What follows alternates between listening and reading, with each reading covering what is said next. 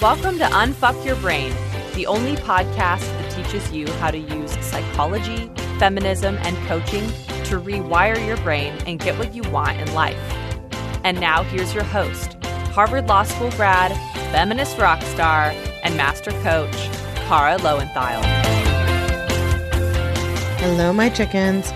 I am so super excited about this interview. And I know that a lot of you are too, because when I shared on my social media that I was going to be talking to my guest today, I got so many DMs from people who either listen to her because she is a parenting expert and they have children, but also so many people who, like me, follow her and listen to her for themselves, even though they don't have children or both. So, my guest today is Dr. Becky Kennedy, and we are going to get real deep into how your own ability to emotionally regulate yourself shows up in the way that you parent your children and the way you parent yourself. And I thought that this episode would be a really good touchstone for all of us as we are heading into the holiday season. We may be dealing with family members. we may be dealing with ourselves and how we think and feel at this time of year. Just emotions can be running really high. And so I think now is a great time to have a in-depth exploration of what it means to parent more skillfully, but whether that's parenting actual other children or just reparenting or parenting yourself, the way that you respond to your own big thoughts and big feelings. So I'm so excited for this interview. It was such a good conversation, and I can't wait for you all to hear it. So let's get into it. With no further ado, let me introduce clinical psychologist Dr. Becky Kennedy. She is a mom of three, and she was recently named the Millennial Parenting Whisperer by Time Magazine, rethinking the way we raise our children. And she's an expert in parenting and child development. And she has a platform, which I'm sure she'll tell us a bit more about towards the end, called Good Inside, where she equips parents with tools to strengthen parent child relationships, decrease problem behaviors, and build more peaceful homes. But also, so welcome. And is there anything you'd like to add about yourself? Yeah, well, thank you for that. What would I like to add?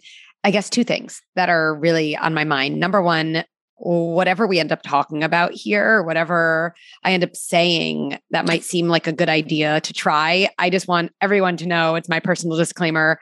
I don't do these things myself. 100% of the time at all. Like I oh, always okay. I thought you were going to say like never. You're like, I've never oh, it. Oh, I don't know about never. Like that would kind of be a little odd, right? Yeah. But you know, people, especially when they're, you know, I'm stressed and what can I do? Or my kid's doing this, what can I do? And often when I hear about other people's struggles, my brain works really well because it, my body's not activated by their stress because it's not my stress. Yeah. When my kids are having a tantrum, when I'm having my own meltdown, it's not like my brain 100% of the time says, Oh, I'm going to do this amazing coping strategy. no, like I do something totally, you know, destructive and then try to catch myself, say something compassionate and come back. So that's my personal process. The other thing I'll say, and it kind of goes off what you began with, is my private practice is only adults. People are often surprised to know that. I actually no longer, I haven't for a while actually worked with kids in play therapy or mm. anything like that. And I used to say I was not a child clinical psychologist because my clients were adults. And one of the things that happened as I became a parent and started to work with more and more parents as they were kind of therapy clients is I really started to see an arc in terms of, okay, the things we struggle with as adults. How do we get here? No baby comes out of the womb thinking, oh, I want to end up being an adult who has really self-destructive coping mechanisms. Like that's never happened. So we're all doing the best we can with the resources we have available in that moment. And yet so many of us by the time we're adults say okay these things aren't working for me anymore but i also am having a really hard time changing course. That's just fascinating to me. And so i take the assumption that also given we're animals we're we're trying to adapt and we're learning. And so everything that is a symptom in adulthood was at one point an adaptation Mm-hmm. in childhood. And it's during childhood that we are wiring our body. So it's just almost unfortunate. We adapted in a way we had to, but those adaptations end up working against us. And this actually is all my work with my adult clients who have let me into their lives. This is what gives me the best ideas for parenting because I think if we take what we know, I can reverse engineer this back to parents now. So we can hopefully help wire kids in a way that will be adaptive still when they're adults. So, all of this to say for all of your listeners who aren't parents, as you mentioned, everything we're going to be talking about is really about rewiring our selves, or you would say training your mind, right? I think it's probably all the same, yeah, the same things, right? Lingo, schmingo, right? But there's you know parenting at the end of the day, and the parents in my, I guess, parenting community, a huge percentage of them are not parents. Uh, they're adults who say, "Yeah, I do have parenting to do, parenting, reparenting of."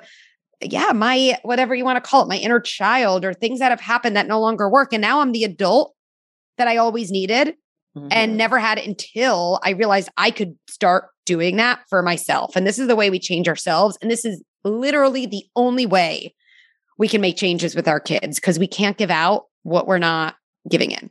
Yeah, there's so much good stuff there that I want to follow up on. Let me see if I can hold all three I think brains can hold up to three things. So I have three things. Let's see if I remember them all. A lot. Like your operating RAM. Yeah. I learned that from David Allen, getting things done. That's why it's like write everything down. Your brain can only hold mm. like three things at most. So, number one, I love that disclaimer because I think, I don't know how much you see this, but certainly a lot of my students are kind of perfectionists who think like, well, I learned this thing and yet I'm still doing the behavior. And I'm like, yeah, of course, because application takes time. And my experience, it just sounds a lot like what you're describing, has been when I see something new and want to change a behavior. At first, I can only see it after I've done it, right? I go into activated state, it happens. Then afterwards, I'm like, oh, I did that thing again. And then eventually, I'm able to kind of see it as it's happening, but I can't stop it yet. I'm like, okay, oh, I'm doing it. Nope, can't get the horse back in the barn, but at least I'm aware earlier it's only like the third step of the process where I'm at all able to sort of like put on the brakes midway. And then like the fourth step is, you know, having done it enough and worked it enough so that when it starts to happen, I can see it and head it off. But I talk all the time about what a half managed mind I have. And yet people's perfectionism is so strong that often people will say to me, like, oh, it's such a relief to know that like you don't have a perfectly managed mind. Even though I'm like on here every week being like, let me tell you what crazy shit my brain said yesterday that just resonated with me so strongly. It's so similar to things I say all the time, which is we start changing first in retrospect. Yeah. And and much later proactively. That the proactive totally. change before the behavior. I'm waiting for a lot of those moments. totally. And oh. it's so normal, right? If you think about anything, it's like, I don't know, if you were studying some kind of monkey or virus outside of you or whatever, it's like you have to like, you're like, oh shit, a problem's happening. We only see it afterwards. And then we can start to reverse engineer. I love that. I, that's exactly right. And it, it's actually why, and this is really the same for parents and non parents, we underestimate the power of repair as the first change, mm-hmm. which mm-hmm. is, oh, I just saw myself yell at my kids, or I just watched myself again. I said I was going to work out today and I didn't, right? Well, guess what? you think you didn't change. There's a moment for change right there in the repair with yourself. Mm-hmm. Okay, one second. What would happen if I added an element of compassion right now. That's changed in my body as opposed to the berating of myself for not working out or for yelling at my kids. That's change. We so often are caught into the idea that change is only kind of exactly visible. Well, I didn't get to the gym.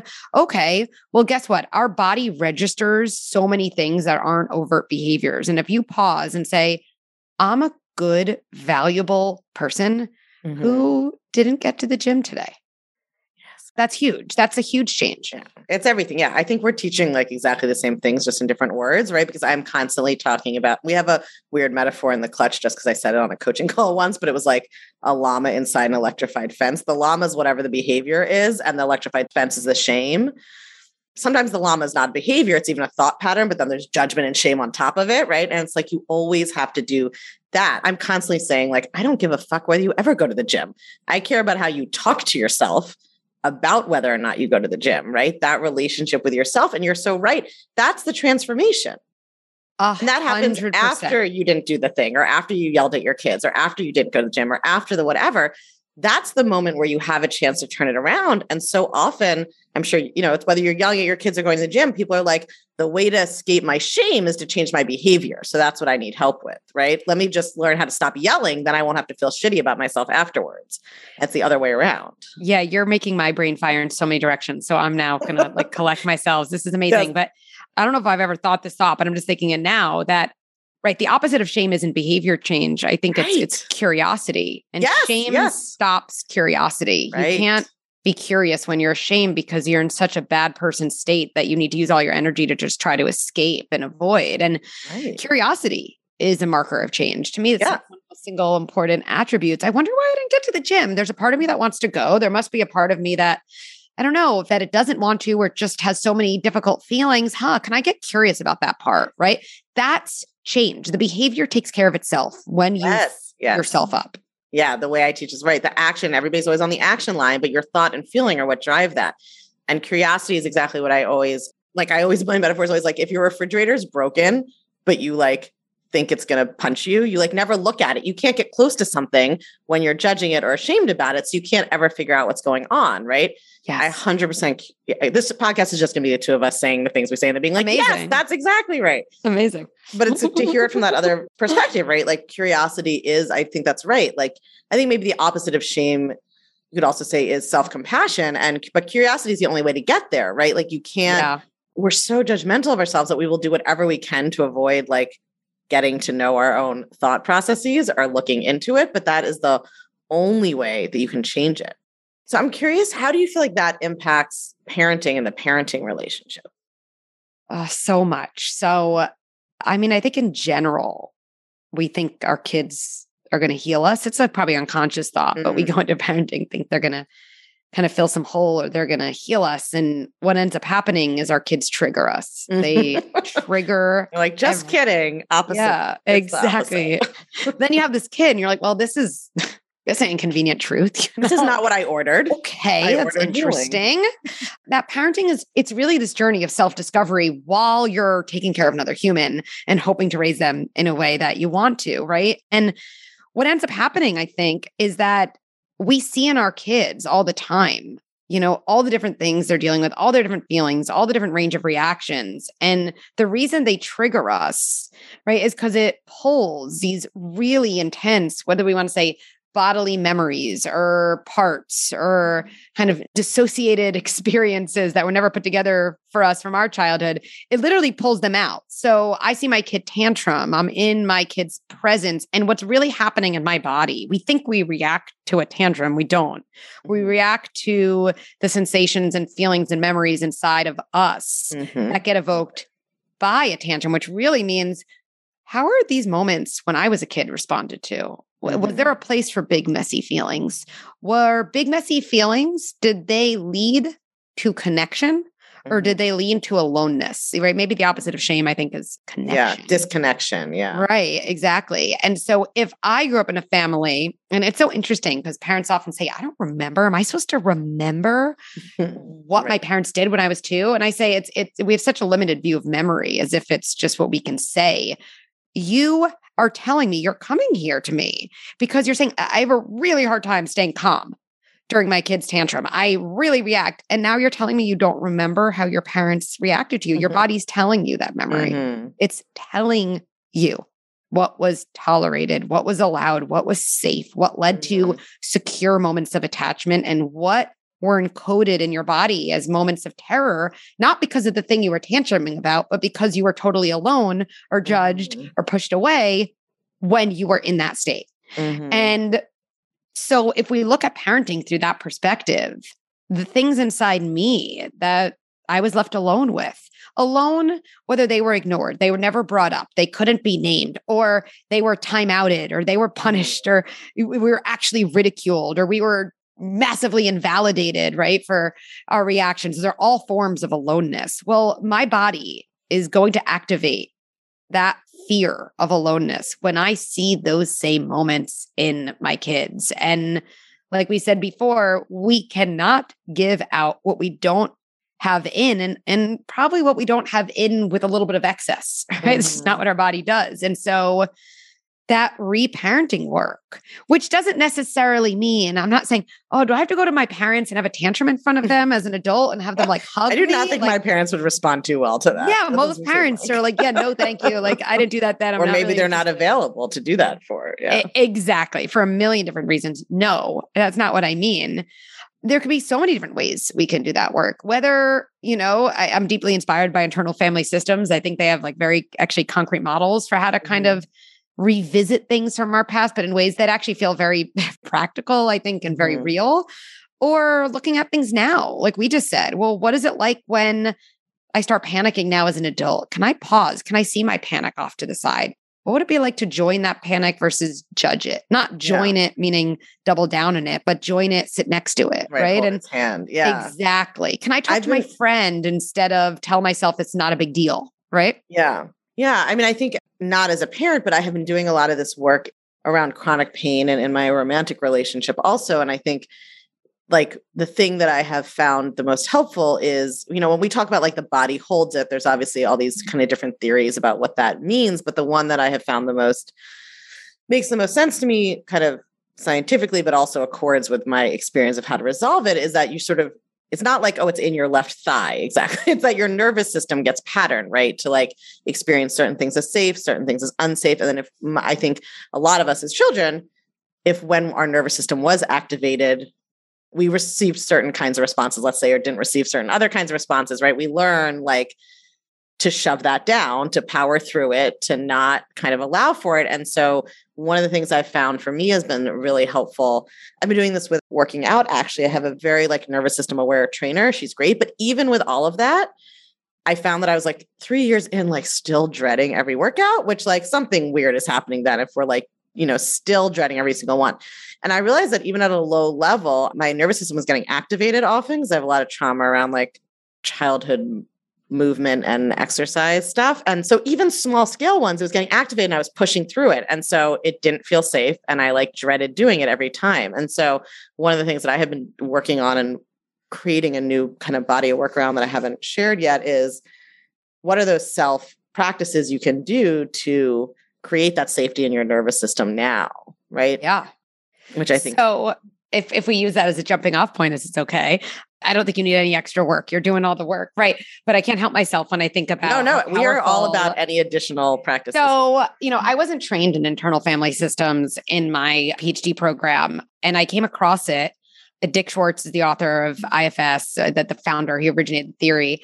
And he was a family systems therapist and realized that the way our bodies work inside of our bodies actually mimics kind of family systems and that we have mm. internal family systems. And, you know, he very much takes the same view that like we're always trying to help ourselves. So, what is going on when my brain knows working out, it's going to end up feeling good? I like so many things about it. It works for me. So, why am I dreading it 3 mm-hmm. years later? Right. So, I won't speak for him anymore because he's a genius. You'd say something much better than I'm going to say. But what I will say is the perspective I would take around that is there's a part of me, and I think the parts language is just so key to everything we do. There's a part of me that must think it's protecting me in this mm-hmm. moment.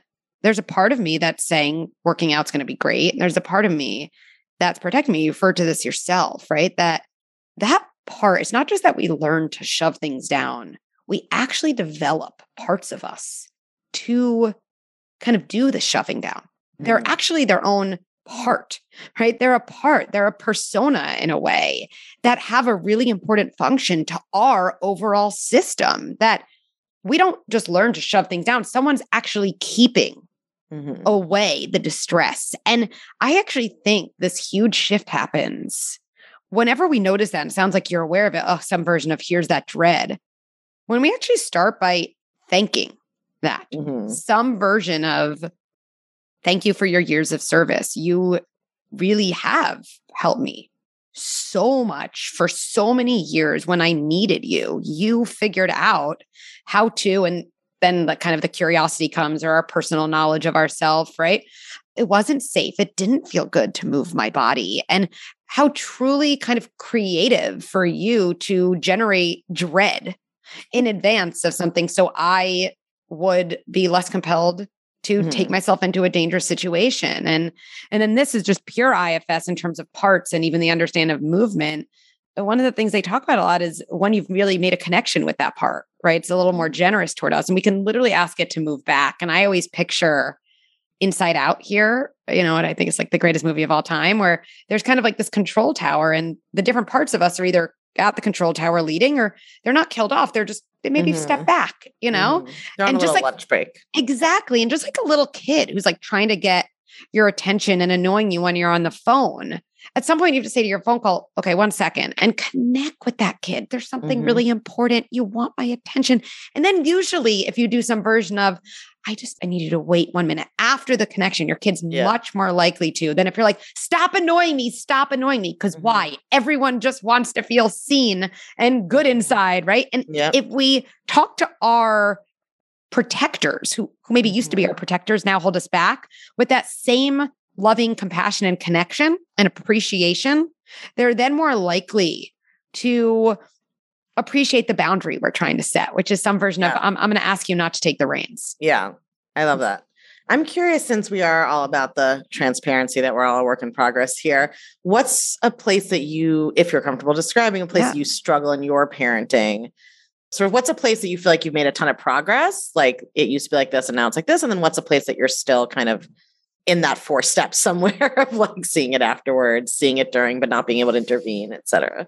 Yeah. So, uh, you know, I definitely, right, this all comes back to kind of right, me. So I'm definitely a still recovering people pleaser, I guess. Mm-hmm. I think I've made great strides in that to the point that I, I feel very good about my ability to hold boundaries. But anyone who doesn't kind of know my history would probably, you know, then be surprised to know I was, I was just such a good kid, you know, and, yeah, it, it, you know, there was no kind of external, easily labelable kind of moment in my childhood or series of moments where I said, that's why I had to be a people pleaser. Like, mm-hmm. you know, there's like so many, you know, tricky things in family birth order and, you know, mm-hmm. kind of mm-hmm. just and gender socialization. Gender I mean, socialization, a hundred percent, right?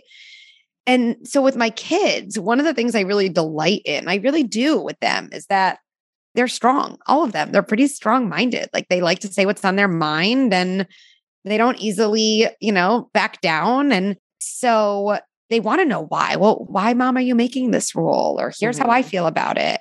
And I love that about them. And I definitely get triggered by mm. that too, right? Because again, what is it? I think what is a trigger? It's our body looks to shut down something in someone else that mm-hmm. we had to mm-hmm. learn to shut down in ourselves. And the part oh. of me that had a strong want, desire, I'm less concerned with what you want of me and more concerned with what I want for myself. I had to develop a different part that kept me distant. So yeah. I will say to my kids, can you ever take no for an answer? Can you make a situation easier just one time? Right. And right. my husband's often the one, he's like, you should read like Dr. Becky's post. You would like really like them.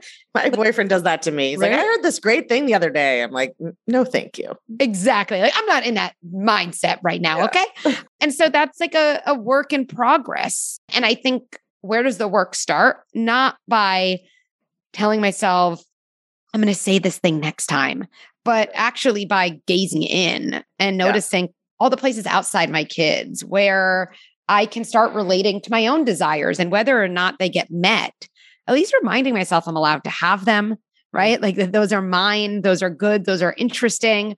You know, I think so many times when we're triggered by our kids, we basically react to them thinking, can you stop doing that and be more like me? And yet, right. you follow my manual, change your action, and then I'll exactly. feel better. Exactly. And yet, to look at a trigger with anyone, definitely a kid, anyone, and say, I must be seeing something in them. Maybe I need to grow that part of myself. Maybe I mm. need to become, maybe I need to close the gap between us, not by shutting down that thing in them, but by further developing that part in myself. It's literally a 180 and it is actually really empowering. You're like, oh, yeah, it's such a gift when you can get past that judgment and fear. And actually, when you get triggered, be curious, right? It's back to curiosity. Like, I definitely feel like six months to a year into doing this work was the point where I was sort of like, oh, I wonder what's going to set me off next. You know, like I yeah. was so curious. I almost miss that. Now it's so little, much less common that when it happens, I do the normal human thing of being like, oh, this person should just change. But there was this exactly. like great period where I was so excited about the work that every time I got set off, I was like, oh, that's so interesting. What's going on? But to make it kind of concrete, I love what you're saying, which is so if you are a parent, although really, if you're not a parent, if you feel triggered by something anybody's doing, especially yeah. your children, right? It is that like and we know there's a whole episode on the podcast it's like when you get triggered which is lean in right get curious about what it is that's setting you off. It's not just that kids should or shouldn't do this thing, right? It's not that it's like objectively embarrassing if your kid has a tantrum.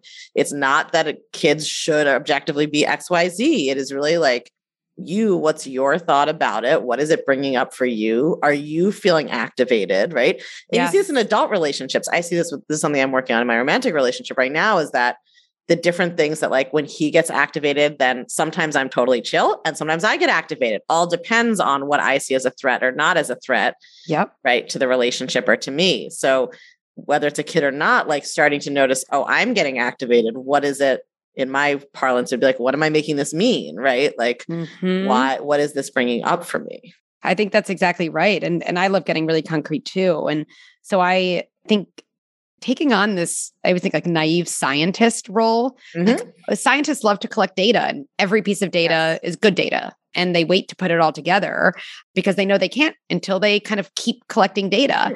And so let's say, you know, your kid has a tantrum in public and you realize after, yeah, I, I know I didn't react the way I would have wanted to. I know I wasn't the parent that I would have wanted at that moment. Okay. I think the first step is note the guilt and shame because mm-hmm. there's definitely bad mom, bad mom, bad mom. There's definitely the fast forward. I fuck my kid up forever. I fuck my kid up forever. Okay. So just, I think parents often say, like, how do I get rid of those thoughts? We don't. We can start to notice them and then the relationship changes. So even just start by saying hi. Oh, hi, fast forwarded thought hi bad parent thought. Like i'm just gonna like put you in a room you guys can like talk to each other. I'm pretty sure like have a depressing a lot, conversation a lot there. to say. So just give me the cliff notes after. Okay i'll be back uh-huh. to you soon. And then seriously just get a piece of paper and i would start to write down exactly what happened. Well we were in the cereal aisle. How where was i zero to ten? I was i was at a, you know i felt you know, actually, it wasn't at a zero. You know what happened that day? Well, the painter, you know, I don't know, mm-hmm. gave me a bill that was, you know, higher than I thought. Oh, actually, okay. So you realize what you go in with. And then, okay, so we're walking down the cereal aisle. And then my son said, I want Froot Loops, you know, and and I said to him kindly, "Oh, we're not going to get Froot Loops today, buddy." And oh, already I'm thinking, yeah, I'm already activated. I'm just thinking, oh, mm-hmm. oh, please don't tantrum, please don't tantrum, please mm-hmm. don't tantrum, please don't tantrum. Okay, I'm there. Am I in that shame? This is the worst moment ever spiral? No, not yet. Okay, interesting. To really like track and uh, and then what happened? And then he looked at me and crossed his arms and said, "You're the worst mom ever." Is that oh right? And then just I don't know, maybe one parent's like, actually no, I still wasn't there. Oh yeah. Then I said back to them, "You're the worst kid ever." You know, like these things that fly. Okay, that is. And then what happened? And then how did I feel? And then what did I do? And then what did I notice around? Around me? And and then what happened? And then did I worry about the judgment and really tracking it? Totally. And, and all the while though, probably having to pause and oh, oh, I think you're here. No, remember shame and guilt. You guys mm-hmm. are okay. Just join. you're in that room. Okay, breaking out of their room. Keep yeah, trying to get out. all right, out. join your friends yeah. over in aisle eight, and really collecting data with the idea of my body just remembered something. My body just went through a defensive process. It's no longer defensive, but it must have been at some point. My body's remembering something. And to me, I love the word important. Mm. It's just mm. something important just happened. Right. We're so it's, oh, I'm a, I'm a I'm a shitty mom or I'm the worst parent.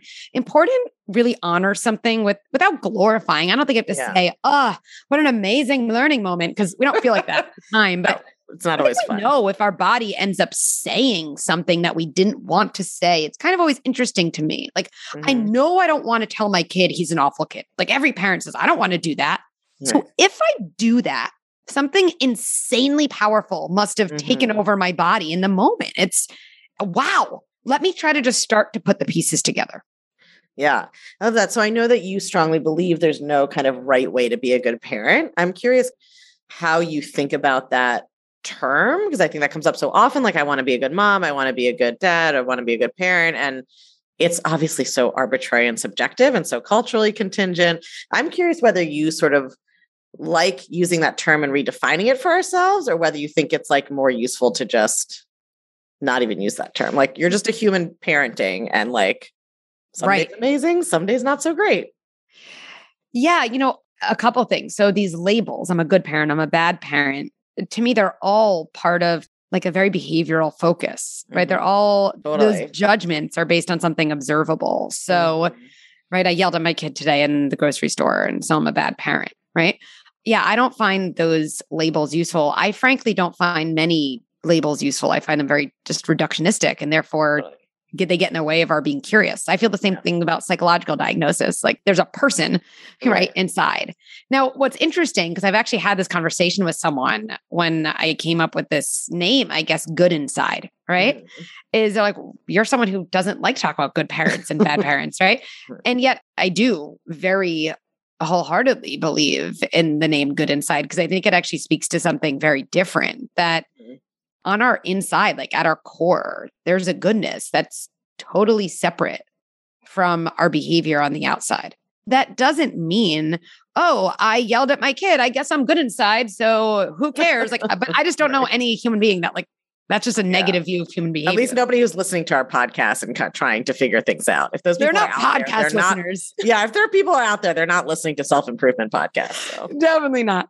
Right. To me, and it, it actually goes to this curiosity again. The reason I think considering this idea of like my kid is good inside, I'm good inside, is actually not only grounding but so compelling. Is it creates the gap mm-hmm. between okay, so if I'm good inside, why did I yell at my kid. Mm-hmm. If my mm-hmm. kid's good inside, why does he keep hitting his younger sister over and over? And when we have a gap in understanding and a not knowing, we can then enter into curiosity. Yeah. Where saying my kid's a bad kid, they keep hitting their sister, there's no curiosity, there's a judgment. Yeah. Saying I'm a shitty mom, no curiosity. Right. So I think here's the explanation. Here's why I did it because I'm a bad mom because they're exactly. a bad kid. Here's my exactly. Period. Yeah, nothing right? to be curious about. Yeah. So while I, yeah, I, I shirk the idea of good parent, bad parent, right? Like, what does that even mean? I very much identify with like, we are all good inside and really grounding ourselves in our internal stable goodness is what allows us to be curious about mm-hmm. our not so ideal behaviors, which is what allows us to change. Yeah. This is what we call on this podcast like having your own back, meaning, right? Like you know that you're not going to criticize yourself, you're not going to abandon yourself, you're not going to judge yourself. Like when you have that relationship with yourself, right? And I think this sort of brings us back to sort of where we started, but where it all comes back to, which is like, and I'm sure you see this too. I, I see so many people in my program who are my students who are like, okay, I really want to make sure that I am like giving my daughter a positive body image. My body image is shit, but I want to make sure that hers is good, right? Or like, I that's my next week's podcast. Oh, know? there you go. So like, it's this sort of like, well, I've abandoned hope for myself, but I want it right, or I want to like create this relationship with my kids that I don't have with myself, right? Yeah. But it's impossible. Like, how on earth are you going to model something that you don't know how to? It's like I would never be like, I'll teach you how to build a car.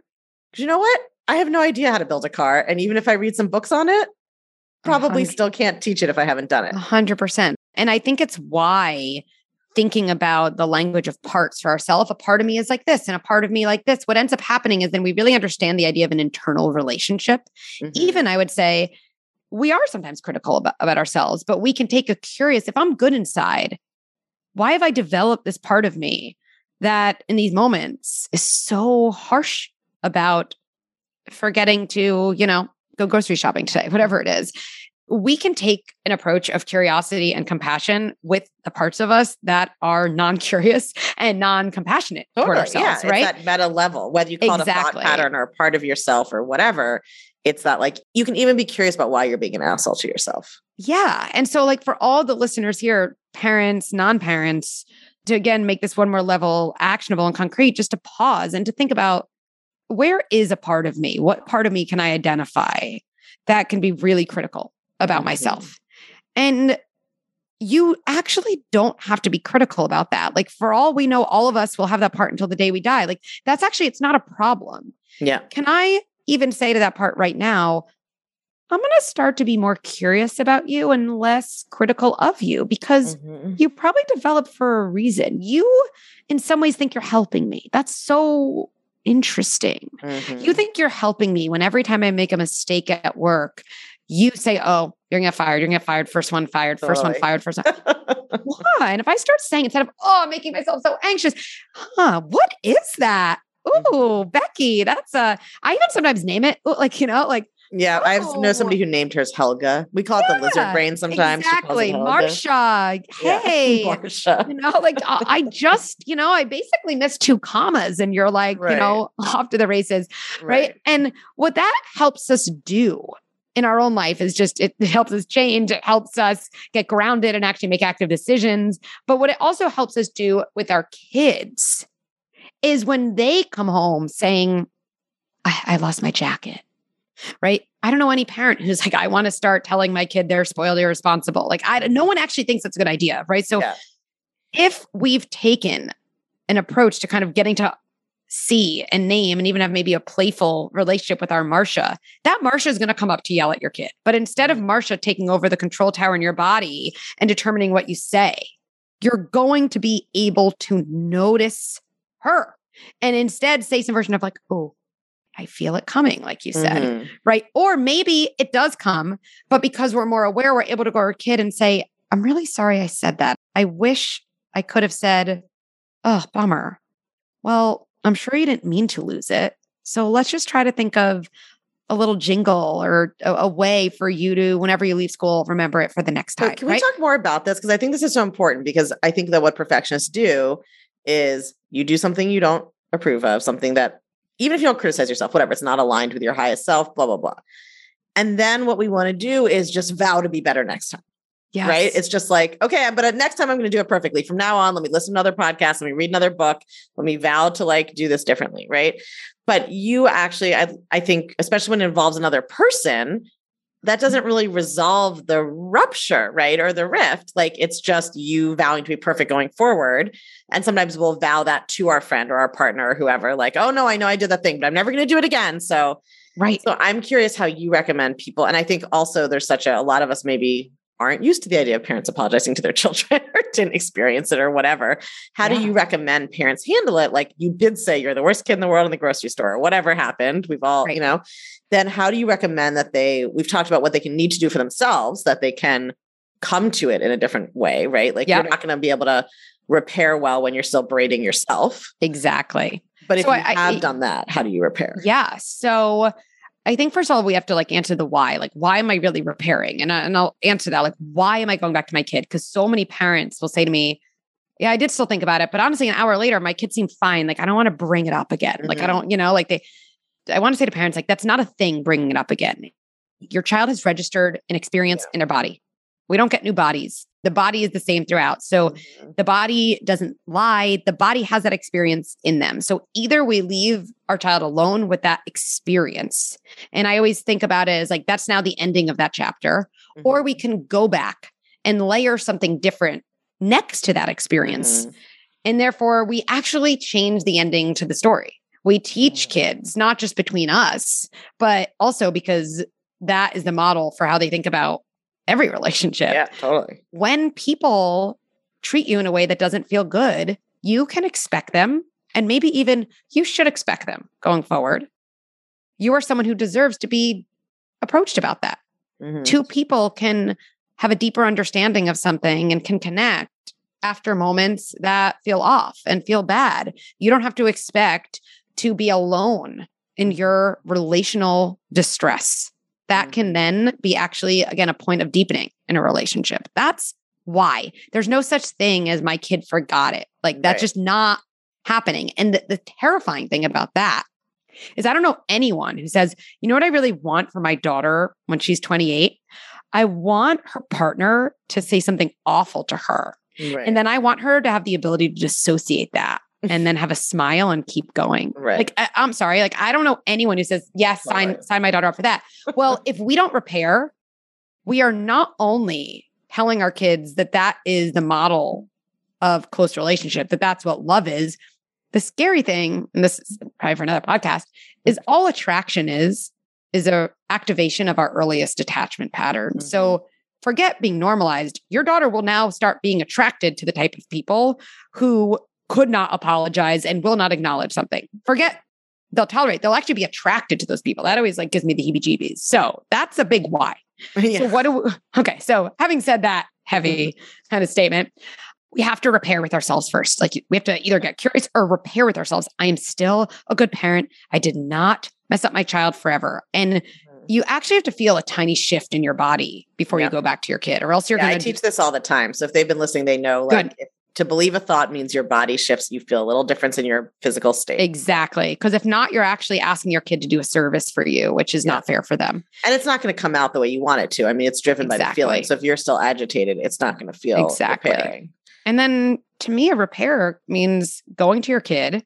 I think you can say the word sorry. I like to say the word sorry, but I actually think the best repairs sometimes don't need them. It's actually you're sharing like a reflection of what happened and you're validating for your kid in that moment. That thing you thought happened really did happen. You're not making it up in your head. And I'm letting you know that because I'm not ignoring it. And I would say to my kid, I'm thinking about what happened in the grocery store earlier. I had a really big reaction, and that was not your fault. Just like we talk about your big feelings, I'm still working on managing mine. And I'm really sorry that it came out in those words. And then I think you can go in a lot of directions. You can pause. Pausing is always good with kids, see where they are. So many parents will say to me, My kid's going to look up at me though and say, Can I have my pretzels now? like, and yeah, that doesn't mean they don't get it. That means they're they're just letting it sink in. So just trust that. Or I think if we feel really grounded, we can say, I'm sure that felt really scary for you. And I'm actually really open to hearing about that because that's really important for us to talk about.